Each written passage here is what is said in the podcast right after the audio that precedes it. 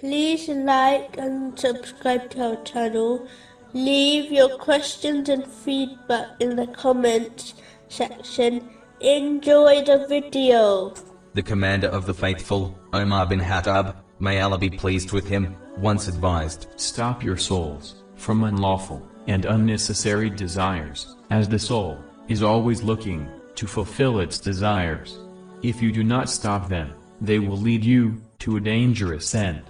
The consequences of truth is praiseworthy, while the outcome of evil is terrible. Turning away from sins is better than sinning and then repenting. Remember, a single moment of sin leads to a long regret. the commander of the faithful, Omar bin Khattab, may Allah be pleased with him, once delivered a sermon, and said, All matters can be split into three categories. The first are matters which are clearly good and beneficial. Therefore, act on it. The second are matters which are clearly harmful, so avoid them. The final type are those matters which are confusing, so refer them to those who possess knowledge of the Holy Quran and the traditions of the Holy Prophet Muhammad, peace and blessings be upon him.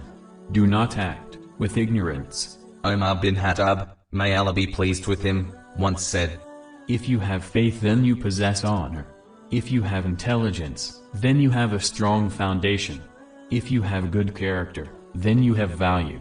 If you do not possess these things, you are worse than a donkey. the commander of the faithful, Omar bin Khattab, may Allah be pleased with him, once gave a warning by saying, The things which I fear for you the most are greed, which controls your actions, unlawful or unnecessary desires, which are always acted upon, and a person's self-conceit, believing they are better than others. Whenever the commander of the faithful, Omar bin Khattab, may Allah be pleased with him, reminded people of the prohibitions of Allah, the Exalted, he would go to his relatives and say, You have heard that I reminded the people of the limits of Allah, the Exalted.